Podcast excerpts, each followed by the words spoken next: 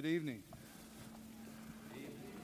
I hope I got it. There we go. I turned it on right. Good. I can't tell you how many times uh, turning on a mic and all the churches we speak in brings a lot of fear. Do I have it on right? Is it ready? Uh, I, w- I was so excited that uh, Brother John asked me to preach this evening. I was telling Ashley today, it seemed like forever ago when he sent me the text asking, and here it is already. Um, we're going to be in John 11 tonight, and as you're turning there, um, uh, I can't do my missionary duty without giving you a quick update. uh, I want to say thank you so much for all your prayers and all your care for us. We are uh, close to 70% of our uh, goal, and we hope to have a great fall. And if we do, and, and all the churches that we have been in this summer and this fall take us on. We ought to be able to leave by February of next year. Um, at the latest, we're looking at maybe uh, March and April. Uh, as a planner, as someone who wants to know when and where and what is going to happen, this is not the job for me because it's like nailing jello to a wall. It's just very difficult to pinpoint when we're going to leave. But if God provides, we should be able to leave uh, the first part of next year. Uh, hopefully, definitely by, uh, by spring. So, uh, be in prayer for us. Um, here are a few things that you can pray for us. Um, number one, perseverance. Uh, we have not felt the burn of uh, being on the road uh, all this time until recently. And we're really starting to feel, I tell people all the time, I have senioritis. I'm ready to graduate, ready to move on to the next step. So just pray that we will persevere and just keep on keeping on. You can also pray for peace, that uh, we would just have peace in our home and in our, our family, and as we travel down the road, that we would be at peace with the speed that God has us going. It's very difficult. It's a very difficult thing we wrestle with all the time. We want to get out ahead of God, and we have to be at peace and be at rest and wait on Him to uh, in His timing. I've said a million times, He's already raised every dime we need. We're just out looking for it, and we're looking for it really hard. Okay, so also uh, just also pray for us physically. Uh, it seems like every time we get on the road, somebody gets sick. And the worst time in the world to be sick is on the road when you need to be preaching. You need people need your time, and you, you've worked for a couple of years to get into a church, and being sick is just not an option. So pray for those three things to persevere, for us to have peace, and for our physical well-being. And we know you're praying I'm looking forward to. I, I, dream all the time about being in London and what God's going to do there. I, the thing I'm most excited about is that day when the first group from Bologna comes and works alongside us, because we are going to go to London. We are going to preach the gospel to people, and people will get saved through your giving and through our work and through the power of the Holy Spirit and the gospel of Jesus Christ. Never doubt that. And I thank you, church. All right, so John 11. You're going to have to wait just a little bit longer before we get there because uh, I want to get into the, to the intro. I want us to think just a moment about uh, the wonderful godly couple of Sarah and Abraham, just for a moment. The, this couple is two of the most important figures in the Old Testament, and you could say the Bible. Both were considered to be extremely faithful and obedient followers, followers of God throughout their lifetime. In the, faith, in the face of so many challenges and trials, they remained devoted in their commitment to God. Now, if you remember, God had promised Abraham that he would be the father of a great nation and that he would be blessed. And you can read that in Genesis 12, verse 2. However, when it came to the promise, and when it came time to believe the promise of God that he made to them concerning the birth of their son, they couldn't quite bring themselves to truly believe it would happen. And remember, they had already taken it into their own hands and produced Ishmael uh, with Sarah's servant. And so they already tried to get a little bit ahead of God. They'd already tried to figure things out themselves, and that wasn't right.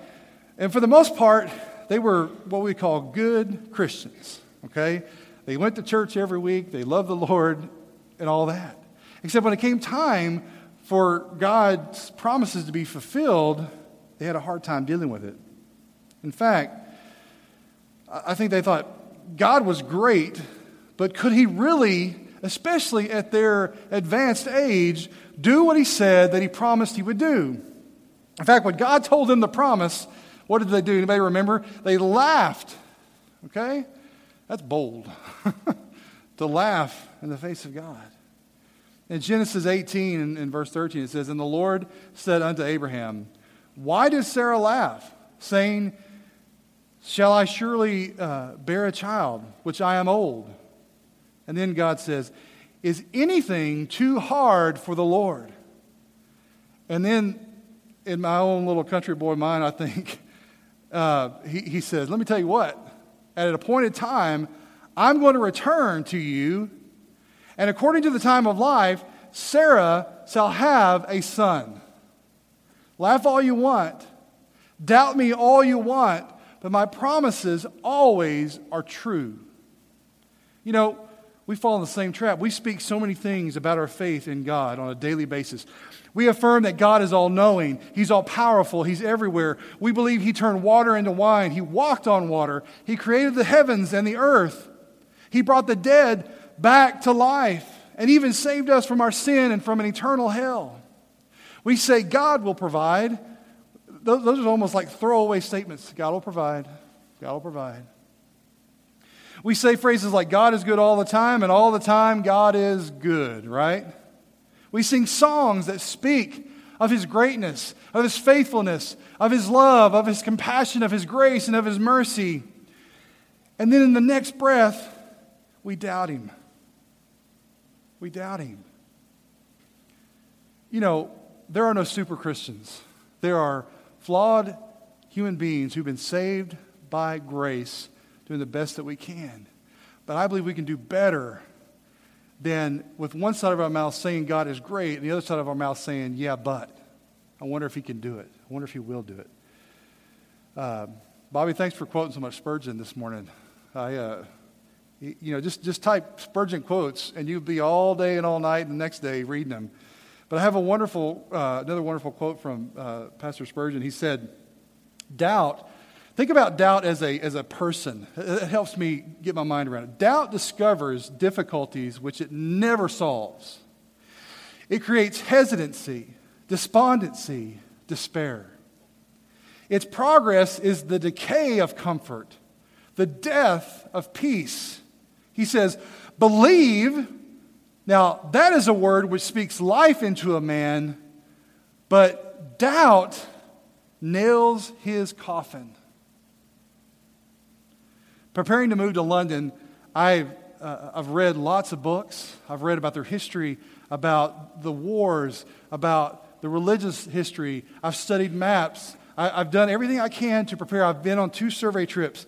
And I've spoken to tons of, of pastors and missionaries and laymen uh, who live in London, who were born and raised in London on these trips. And in talking to them and in talking to many, many thousands of people on the road, I, I've heard this one thing permeate everything that Europe, and specifically England, is very hard and cold toward the gospel. And that if we just reach a few, verbatim, I've heard this a thousand times, if we just reach a few, we'll be doing better than most. I do not accept that. I do not accept that. But I have met many, many people, laymen, missionaries, and pastors, specifically there, who have taken that as their mantra. And as a result, in some cases, very little gospel result can be found in London and England and around the continent. Now, hear me out. Small numbers are not necessarily an indication of failure, just as large numbers are not an indication of success at all. But if small numbers and small result are a result of a small faith, then there is a problem. And one of the problems that we face when we think about the greatness of God and what He can do and what He will do is we grab a hold of something that I call the sin of small. And the sin of small can destroy God's work before it even begins, and it will do so because it has its basis in doubt. We say we are people of faith but we allow doubt to dictate who our God is. We serve a big God, and our faith should be equal to Him, not less than, equal to Him. You see, we should always start with a big vision for what God has called us to do. When we think big, I'm not saying think big because it's some cool or hip, newfangled way to do faith and religion. But vision for what God has called us to do demands a big vision, no matter what it is. We shouldn't just say great things about our Lord without putting our faith and what we say into action. You have to put your faith where your mouth is. Don't say you believe if you don't really believe. And if you don't believe God will do what He says He will do, then ask God to grow your faith. I'm here to tell you, Ash and I live every day with doubt at the doorstep, banging on the door to let Him in. We spend every day saying, God, I believe you will do this, but help me believe. It's a daily wrestle with this being, this thing called doubt. And it's real, and it will not go away if we just say nice things, if we just say we believe, but we don't have any actionable faith. Our faith in God and what we, what we can accomplish should be within the phrase, how many of you have heard, beyond the shadow of a doubt, right? Beyond the shadow of a doubt means that we are certain beyond any doubt that what we believe is true. So, in light of, of God Himself, if we say, I believe in God without, beyond the shadow of a doubt, we ought to be certain what we believe, who God is, and what He can do beyond the shadow of a doubt. We believe in God, but do we believe Him beyond the shadow of a doubt? And tonight, I've, I've titled the message, Within the Shadow of a Doubt. This being a Sunday night crowd, I, I knew I was preaching to a Sunday night crowd, and you being here tells me your faithfulness to God. And so I know that the majority of us know God a, in a personal relationship. And I would easily say that those who come back on Sunday nights and Wednesday nights are the most faithful in the church. You're the lifeblood of the church. And as I prepared this message with that in mind, and for this reason, I wanted to challenge you this evening to have a bigger and a more doubtless faith in the God that we say is so great. And I want you to f- go further than you ever thought you could in the Lord. And this life we've been, has been given to us not for our pleasure alone. It's not about more money in our bank account. It's not about pursuing the American dream. This life is about what we can do for the Lord. And if we let it, doubt will destroy God's plan for us. And from our passage tonight, and I am getting there, I promise, you're going to see five mistakes that believers make when we allow doubt to rule our hearts instead of faith. So let's look at John 11. We're going to start in verse 17. Please bear with me. I've wrestled with this, but we're just going to read. We're just going to read it, okay? And I think it'll, it'll help us make better sense of what we're talking about. Verse 17. So when Jesus came, this is the story of Lazarus. Okay, when Jesus came, he found uh, that he had already been in the tomb, that is Lazarus, for four days. Now, Bethany was near Jerusalem, about two miles away. And many of the Jews had joined the women around Mary, around Martha and Mary, to comfort them concerning their brother. Now, Martha, as soon as she had heard that Jesus was coming, went and met him, but Mary was sitting in the house. Now, Martha said to Jesus, Lord, if you had been here, my brother would not have died. But even now I know that whatever you ask of God, God will give you. Jesus said to her, Your brother will rise again. Martha said to him, I know that he will rise again in the resurrection at the last day. Jesus said to her, I am the resurrection and the life. He who believes in me, though he may die, he shall live, and whoever lives and believes in me shall never die. Do you believe this? She said to him, Yes, Lord, I believe that you are the Christ, the Son of God, who has come into the world. And when she had said uh, these things, she went her way secretly, called Mary her sister, saying, Teacher has come and is calling for you. As soon as she heard that, she arose quickly and came to him. Now, Jesus had not yet come into the town, but was in the place where Martha met him. Then the Jews who were with her in the house and comforting her, when they saw that Mary rose up quickly and went out, followed her, saying, She is going to the tomb to weep there. Then, when Mary came where Jesus was and saw him, she fell down at his feet, saying to him, Lord, if you had been here, my brother would not have died. Therefore, when Jesus saw her weeping, and the Jews who came with her weeping, he groaned in his spirit and was troubled. And he said, Where have you laid him? They said to him, Lord, come and see. Jesus wept. Then the Jews said, See how he loved him. And some of them said, Could not this man who opened the eyes of the blind have also kept this man from dying? Then Jesus, again groaning in himself, came to the tomb. It was a cave, and a stone lay against it. Jesus said, Take away the stone. Martha, the sister of him who was dead, said to him, Lord, by this time there is a stench, for he has been dead four days. Jesus said to her, Did I not say to you that if you would believe, you would see the glory of God? And then they took away the stone from the place where the dead man was lying. And Jesus lifted up his eyes and said, Father, I thank you that you have heard me. And I know that you always hear me. But because of the people who are standing by, I said this, that they may believe that you sent me. Now, when he had said these things, he cried with a loud voice, Lazarus, Come forth. And he, he who had died came out bound, hand and foot with grave clothes, and his face was wrapped with a cloth. Jesus said to them, Loose him and let him go. May God bless the reading of his word this evening.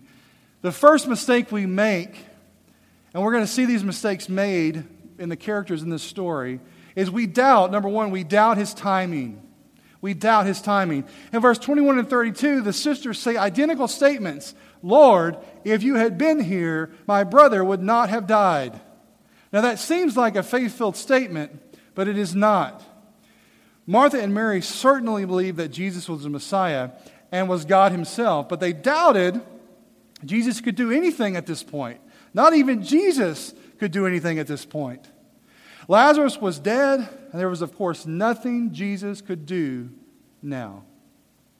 These sisters obviously believed Jesus could have healed Lazarus, but only if he had arrived in time.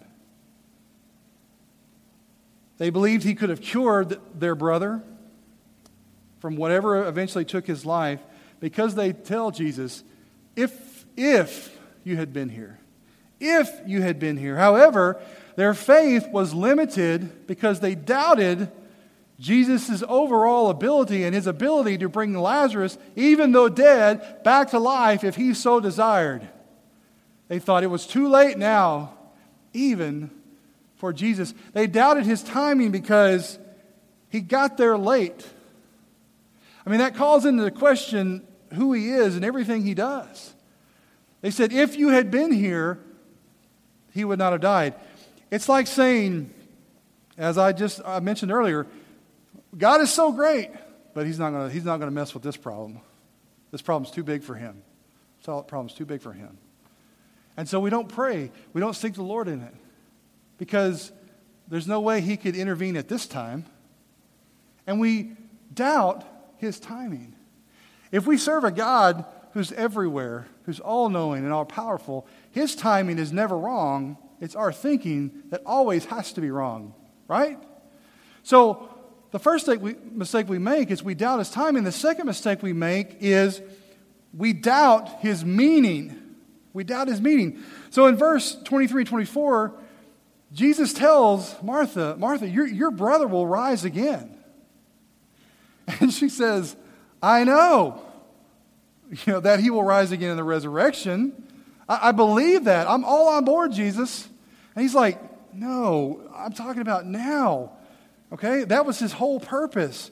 When Jesus arrived, he met Martha who on the road, which I'm sure she was both happy to see him, but also a little frustrated that why wasn't he here early enough, in her opinion, to have done anything? And Jesus tells her that Lazarus will rise again. And, and it's kind of like sometimes when you're grieving and you've lost a loved one and you say, they say, they're in a better place, and you're like, I know, but I kind of want them here now. You know, Jesus like, He's going to rise again. Be at peace, Martha. He's going to rise again. She's like, I know, but why weren't you here on time? That's I'm sure, it, like every other human being would think. in that situation.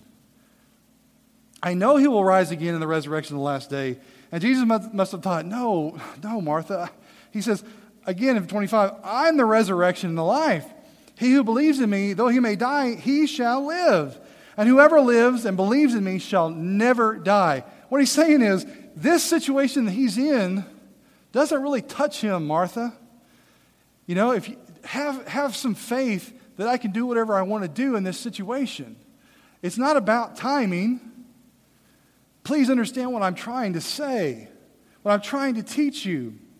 And I'm certain that grief played a major role in Martha's mindset in this moment.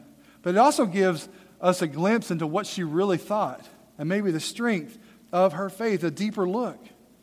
If you, if you look at verses 22 and 20, or 21 and 22, Martha said to Jesus, Lord, if you had been here, as I've mentioned, my brother would not have died. And then she says, But even now, I know that whatever you ask of God, God will give you. Now, a lot of people have a lot of different interpretations of this scripture. It seems to mean that she has a lot of, a, a great faith. But if you compare everything else she says, I, I don't think that's the case. I think she, the statement, even though I know that whatever you ask of God, God will give you, was not really a statement of her faith in his abilities, but more a statement akin to how often we misuse eight, Romans 8.28 and Jeremiah 20.11 in, in difficult situations. You know, all things will work out. You know, you're here and everything will be smooth.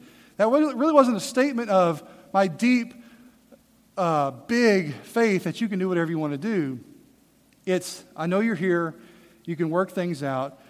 Sometimes we take scripture and we just fling it out, and we really don't have a really deep seated belief in what we're saying. We just know that's the right thing to say at the moment. And that, I feel like that's kind of the situation that's going on here is that she's she's slipping back into those, those Sunday school type answers that, that saying what we want to hear. Possibly that she, you know, like I said, she meant that maybe he could make this situation better moving forward. Martha heard what Jesus was saying, but didn't understand his true meaning. So focused was she on the events of that moment that she could not comprehend the deeper, weightier things that Jesus was trying to say. So not only do we doubt his timing like Martha and Mary do, did, not only do we doubt his meaning like Martha did, but we very often make the mistake of doubting the power of Almighty God. If we pick up in 34 through 37, he says, uh, Where have you laid him? They said to him, Lord, come see. And Jesus wept. And then the Jews who were in the, the funeral uh, party saw Jesus' love for him and some of them said this Could not this man who opened the eyes of the blind have also kept this man from dying? So we step back a moment from the inner circle into the outer circle and we get a glimpse of what the crowd around the situation was, was thinking. Think of Mary and Martha as you know, the family who is grieving, and the outer crowd is like the church who's come to support them. Some of the people at the funeral had heard or even witnessed Jesus' miraculous powers. They mentioned Jesus' healing of the blind. He can heal the blind, but he can't get here on time? Couldn't he have healed this guy? Why is this happening? Everybody's sad and weeping, and why isn't he? I mean, what's going on? You know, this is a real keen insight into why Jesus didn't go around doing miracles for everybody in every situation and wasn't, you know, a miracle giver uh, every day, every moment of every day. Because it wouldn't have mattered. Miracles are not what led people to believe in him, they were an expression of his power and his might. Even here, people had seen or heard that he, he healed the blind, but in this moment, they still doubted that he had the power over death itself. They doubted his timing, they doubted his power. Remember, in, you know, in fact, Jesus doesn't have to be physically present while he was here on earth to heal someone. Remember in Luke 7 when the Roman centurion's servant was about to die from his illness and Jesus healed the man without ever going into the house? In fact, the centurion was so humbled and said, I don't even deserve to have you in my house. If you'll speak it, he'll be healed. And he did, and he was. Jesus was so impressed at that faith. What faith in what? In his power. And in here in this say in this passage, we see an expression of how doubt can diminish our view of Christ himself. when we, we allow ourselves to doubt what God can do and will do and might do, we diminish, yes, our thought of Him, but him, him Himself in our minds. He's not just powerful, He has all the power. You understand the difference between being powerful and having all the power? That's the difference between a guy who can, can bench 500 pounds and God who can, you know, hold the whole universe in his hands. There's a big difference. That's the God we serve. And when we doubt what he can do, we make him small and not big like he should be. The people knew very well that Jesus could do miraculous things, but they doubted him all the same. All the same. Have you ever prayed and you get through praying, you're like, I just don't know. I just don't know. It's almost like you just erased what you just prayed in faith. So, our fourth mistake number one, we doubt his timing, we doubt his meaning, we doubt his power. And fourthly, we doubt his actions, what he does. In verse 38 and 39, then Jesus again groaned in himself, came to the tomb, and we, we learned that Lazarus is buried in a cave, and a stone lays against it. Jesus said, Take away the stone. Martha pipes up and says, uh, Lord, you know, he's been in there four days. He, he's, he, he probably stinks by, by this point. Um, as if Jesus didn't know that. Uh, but she, she steps in and she says, Wait a minute, what are we doing? It was so far be, beyond their ability to believe Jesus could do what he wanted to do at this point that they were confused by his request to remove the stone. Like, why in the world do you want to do that? I can hear Martha saying, Do you realize how long he's been in there? They could not understand why he was doing what he was doing. And partly, overwhelmingly, because they were so wrapped up in, in, in what they perceived going on and in their doubt that they couldn't see the greater things. They couldn't see the deeper things. If Martha had truly believed that, that Jesus could do something, she'd be like, all right, y'all, y'all better step back. Something big is about to happen, you know? But she's like, whoa, whoa, whoa, stop. She didn't understand what he was doing. She doubted what he was doing. If she had truly had a doubt free faith, then his request wouldn't have seemed so strange, but perfectly sane. Let me ask you this Have you ever been guilty of saying, in reference to maybe some really hard luck case out there, you know, why are you sharing the gospel with him? You know, surely he's way too far.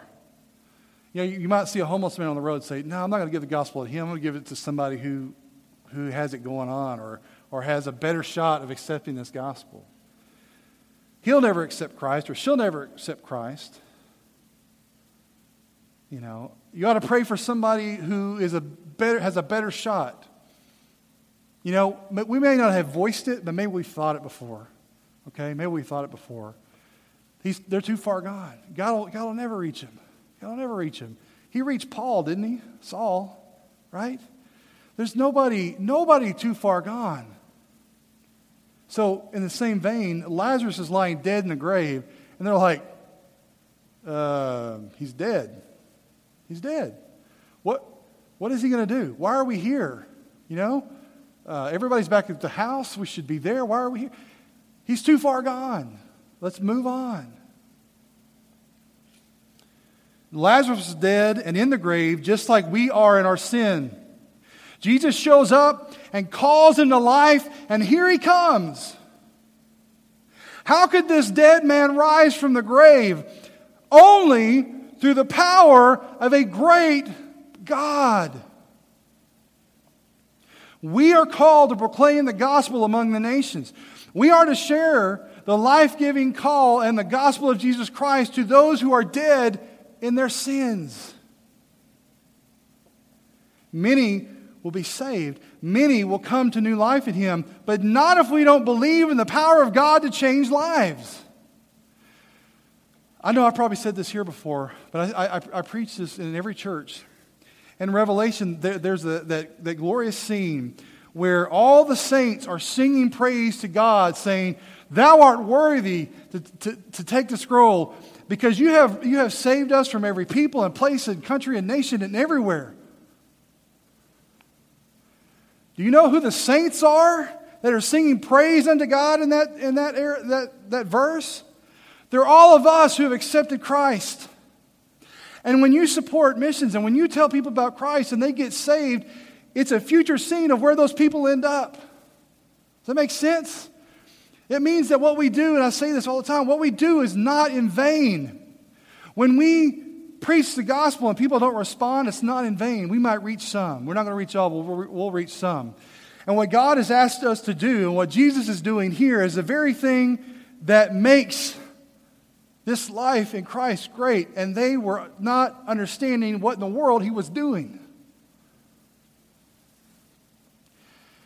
I fear that many times we don't share the gospel because we doubt the power of God to change lives. They doubted his understanding for opening the tomb because they doubted his power to bring the dead to life. When we call into question what Jesus offers and why he came, we doubt the power of God and the gospel itself. And we ought not to be making that mistake. We allow doubt to get in our way. You see, Lazarus coming forth out of the grave is the most perfect analogy of what happens to us when we receive Christ. We who were dead in our tra- sins, in our trespasses and sins, were, ma- were made new. Okay? We had no ability to save ourselves until Christ died on the cross for us. And yet, we look at this situation and we see the doubt of why he's doing what he's doing. So we see that we doubt his timing, we doubt his meaning, we doubt his power, we doubt his action. If you still have your Bibles open, I want you to go all the way back to the beginning of chapter 11. If we go back to the beginning of this story, we'll see the very first doubt, which is number five, the, that we doubt his knowledge. When we go back to the beginning of 11, we'll even see, we'll, we'll become more informed as to how Jesus works. Jesus hears about Lazarus being sick uh, through a message sent by Mary and Martha. Jesus tells the disciple that the reason Lazarus' sickness was not for his death, but for the glory of God. They would see the glory of God through the resurrection of Lazarus. And most likely, by the time the message of Lazarus' sickness had reached Jesus, he was already dead. It was already done. It was already set up for him to go down there. Now let's pick up at verse 1. Now, a certain man was sick, Lazarus of Bethany, the town of Mary and her sister Martha. It was that Mary who anointed the Lord with fragrant oil and wiped his feet with her hair, whose brother Lazarus was sick. Therefore the sister sent to him, saying, Lord, behold, he whom you love is sick. When Jesus heard this, he said, This sickness is not unto death, but for the glory of God, that the Son of God may be glorified through it. Now Jesus loved Martha and her sister and Lazarus. So, when he heard that he was sick, he stayed two more days in the place where he was. Then, after this, he said to his disciples, Let us go to Judea again. The disciples said to him, Rabbi, Lately, the Jews sought to stone you. And are you going there again? Jesus answered, Are there not 12 hours in a day?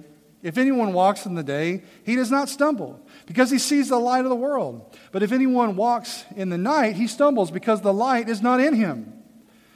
These things he said, and after that he said to them, Our friend Lazarus sleeps, but I will go that I may wake him up. Then his disciples said, Lord, if he sleeps, he'll get well. However, Jesus spoke of his death, but they thought he was speaking about taking rest and sleep. Then Jesus said to them plainly, Lazarus is dead. And I am glad for your sakes that I was not there, that you may believe. Nevertheless, let us go to him. And then Thomas, who is called the twin, said to his fellow disciples, Let us also go, that we may die with him. His disciples were not excited about going back to the Jews, back to Judea. They had heard what they all felt about Jesus. They feared that Jesus might be stoned. In recognizing those fears, Jesus gives them a, an analogy, kind of like a little parable. And he says in verse 9 and 10, in his own way, that as long as the Father has work for him to do, as long as his time is not nigh, no harm would come to him, and they could go on about their business. If you look at verse 9 and 10, that's what Jesus is talking about. Jesus tells them that Lazarus is merely sleeping, but the disciples did not catch what he was saying. I mean, it went right over their heads. Lazarus was dead, and that was perfectly according to the Father's design. In many ways, if you compare the first 16 verses with the last of the chapter, there are many, many uh, similarities, and it almost mirrors in, in, the way that they doubted him as the way that Mary and Martha and the people at the funeral doubted Christ as well. And we don't have time to, to dig into that, but there, there's a lot of similarities. The disciples misunderstood or doubted Jesus' timing. Why are we going back? They didn't understand what he was talking about. They didn't understand uh, his power. They doubted that. They doubted it, why are we going back? His actions. They doubted what he knew. And so much so that Thomas tells others, all right, guys, let's go. We can just die alongside him. You know, whoo, that's the guy you want in your corner cheering you up at the end of a long day. Isn't it funny that we're talking about doubt and how it permeates our life, and when we allow it to do that, it destroys God's plans? And here we are with old Thomas, who, man, if you're going to have a, a moniker, doubting is not the best. But here, doubting Thomas is doubting again what's about to happen, even though Jesus has told them we're all going to be fine. He says, let's just go and die alongside him. He had no faith in what Jesus had just said and explained. Thomas's doubt in Christ led him to cast out hope and take in worry.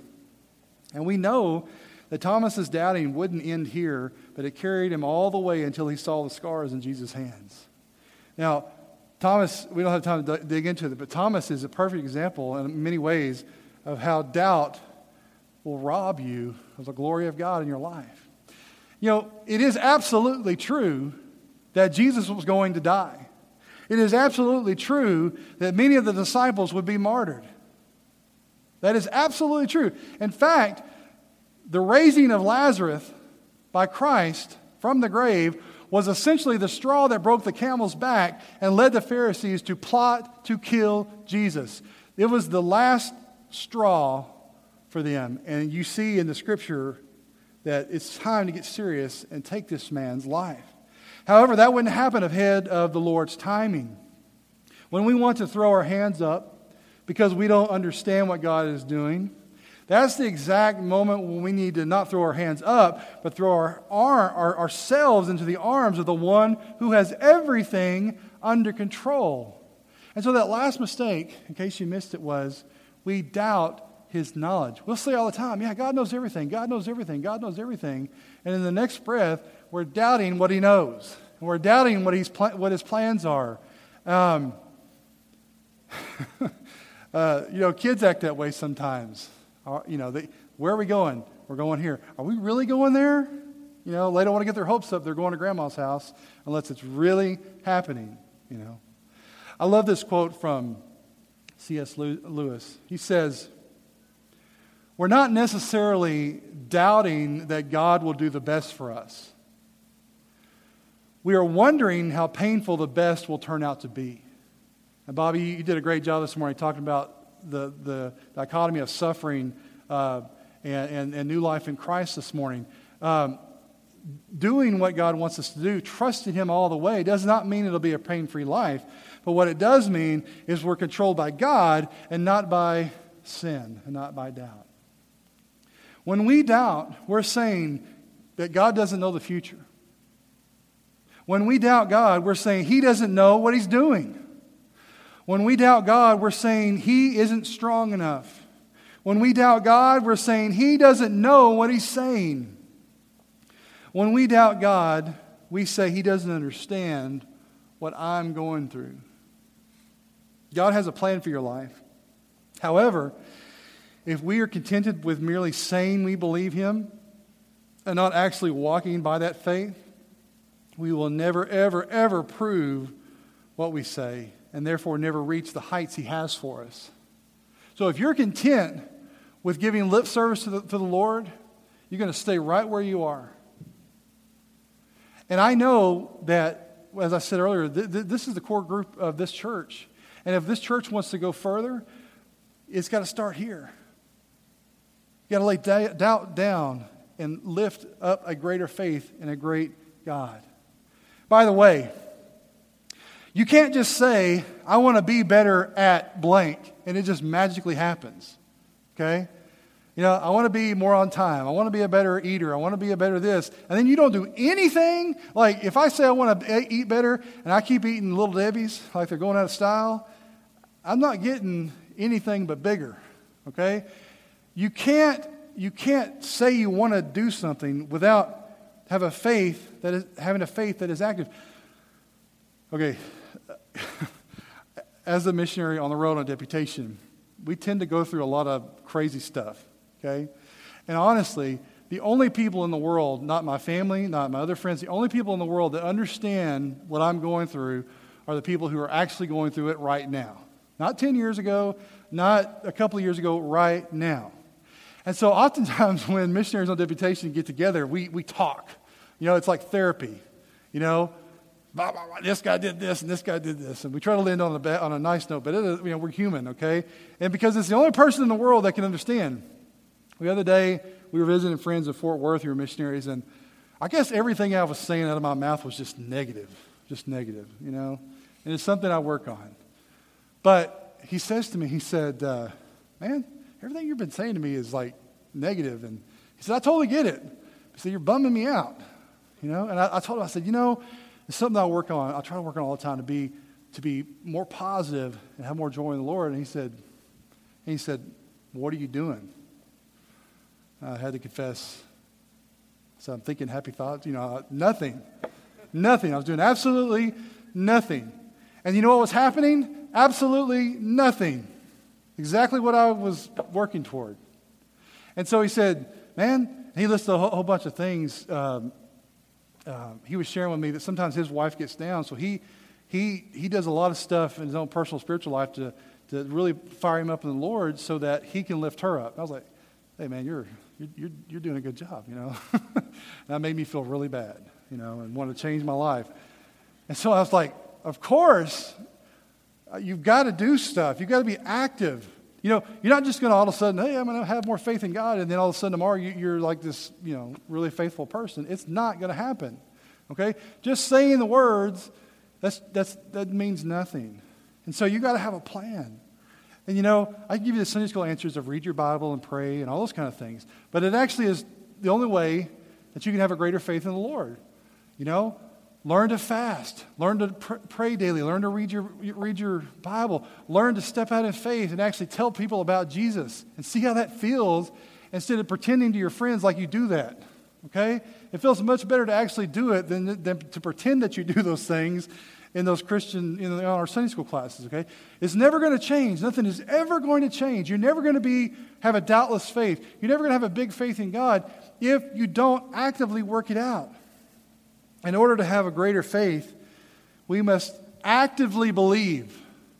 I love that phrase actively believe. Not just say we believe, but actually do something about it.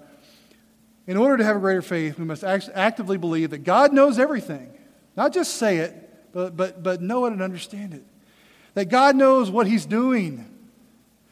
We must actively believe that God is all powerful. We must actively believe that God never speaks an unplanned word that what he says is true. And in order to have a greater faith, we must actively believe that God not just knows everything, but understands everything. Everything. Don't be afraid to trust the Lord, even when it's scary, even when it seems crazy, even when everyone says you're nuts, even when it doesn't seem like it's working out, or even when it's not in your timing. Trust the Lord. Believe in the Lord beyond the shadow of a doubt. Don't let doubt rob you. Don't let doubt rob you.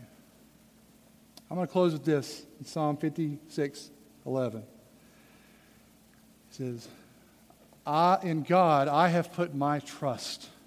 I shall not be afraid. And then it ends with, What can man do to me? We're on the Lord's side. We're on the Lord's side.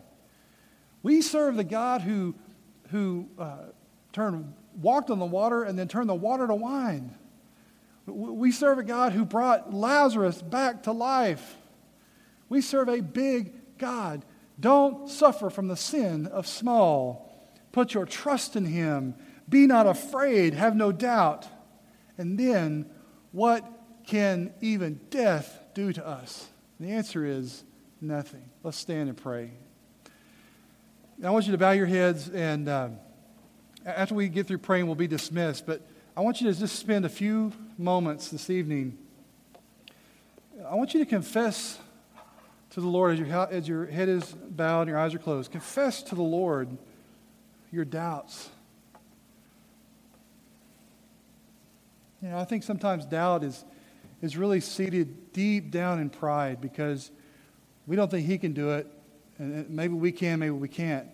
But maybe God's calling you to a ministry, or He's, he's telling you to go tell a friend about Jesus, or He's telling you to finally, finally actually pick up the Bible and read it. And you doubt if you can accomplish it. You doubt if you can stay faithful. You doubt if your friend will respond. You doubt, you doubt, you doubt, you doubt, you doubt. By the way, as you're, as you're praying, you're confessing this, this sin of doubt. It is not up to you to accomplish the great things of the Lord. It is you to just be an instrument, to just be used. He's not asking you to do anything but be used. Don't let doubt have any more control over you in your spiritual life beyond this point. Ask God to help. Ask God to give you faith and more faith. You'll tell Him, Lord, I believe in you, but Lord, help me believe all the more. Lord, I trust you. And then tell him, but help me to trust you all the more. Lord, I count on you every day, but Lord, help me to count on you all the more. Lord, I believe you're an awesome, all powerful God, but help me to, to actively believe that. Help me, Lord, help me. And we know that He will. We know that He will. He loves you. You are His child. And if you ask for help, He will give it. And if you're here tonight as we pray and you don't know the Lord as your personal Savior, please don't doubt the greatness of God. Don't doubt what Jesus Christ has done for you on the cross. Step out and believe tonight. Come and talk to Brother Bobby or Brother Dan or, or Brother James or myself, and we'll help you through the Bible how to be saved and how to remove all doubt. Lord God, I don't know what's going on tonight in people's lives what they're struggling with. I know that you know. And I know even as we pray right now, people are lifting up prayers to you, asking for help, asking for you to overcome their doubt, asking for you, for you to help them really believe what they say they believe. And Lord, I know you have the power to work great and mighty things in our life, and you'll do that. God, I think tonight could be the stepping off point for greater and greater things in this church because it, it starts right here with your people. God, forgive us where we fail you.